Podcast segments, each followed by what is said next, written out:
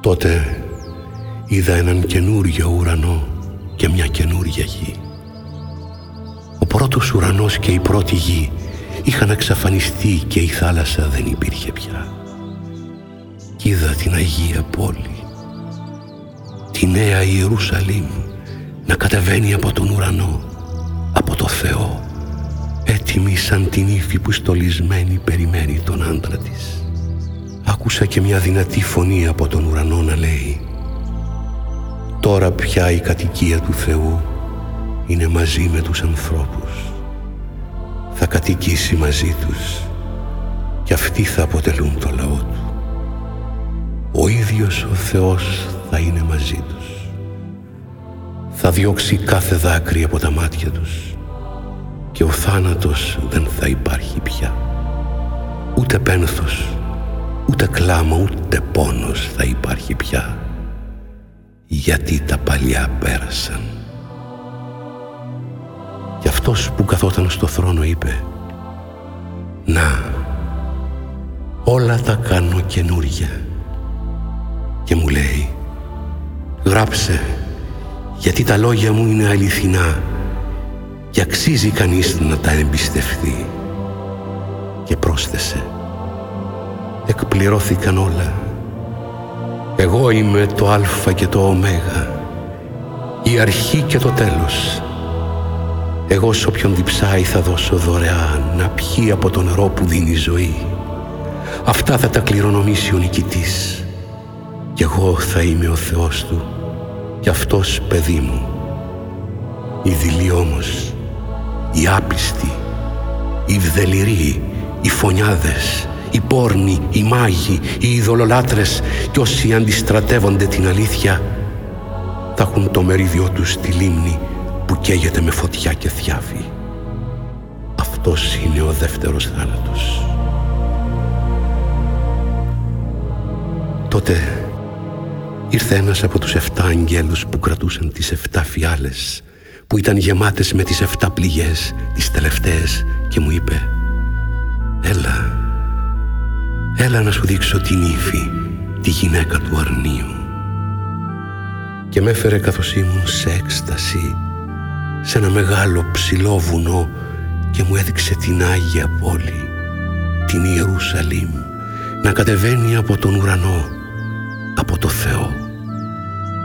Είχε τη λαμπρότητα του Θεού και η λάμψη της ήταν όμοια με πολύτιμο πετράδι σαν τον Ίασπι που κρυσταλλολάμπει.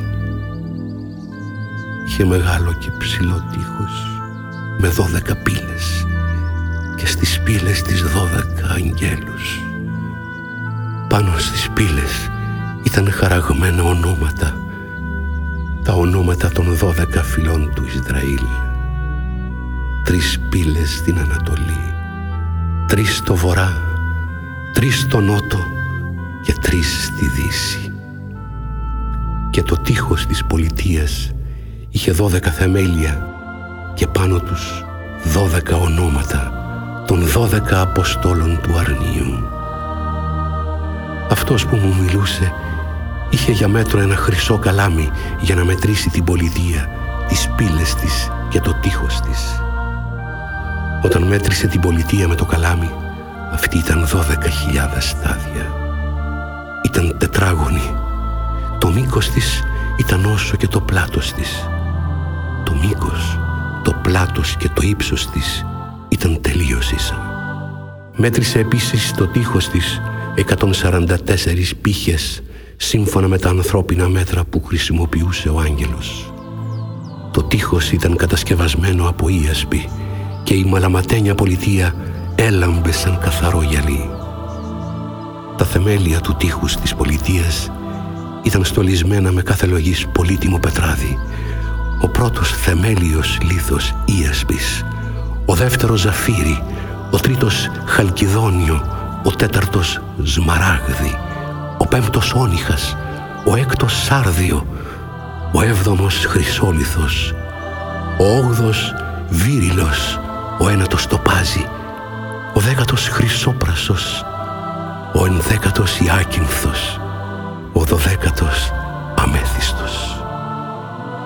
Οι δώδεκα πύλες ήταν δώδεκα μαργαριτάρια κάθε πύλη καμωμένη και από ένα μαργαριτάρι και η πλατεία της πολιτείας ατόφιο χρυσάφι σαν καθαρό γυαλί.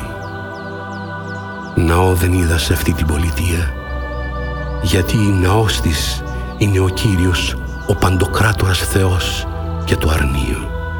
Η πολιτεία δεν έχει ανάγκη από ήλιο ούτε από σελήνη για να τη φωτίζουν γιατί τη φωτίζει η λαμπρότητα του Θεού. Το λιχνάρι της είναι το αρνείο. Τα έθνη θα περπατούν με το φως της και οι βασιλιάδες της γης θα τις φέρνουν τα μεγαλεία και τον πλούτο τους. Οι πύλες της ποτέ δεν θα κλείνουν την ημέρα αφού εκεί δεν θα υπάρχει νύχτα. Θα τις φέρνουν τα μεγαλεία και τον πλούτο των εθνών. Δεν θα μπει όμως σε αυτήν τίποτα μολυσμένο. Μήτε όσοι κάνουν δελειρά και ψεύτικα πράγματα παρά μονάχα όσοι είναι γραμμένοι στο βιβλίο της ζωής του αρνίου.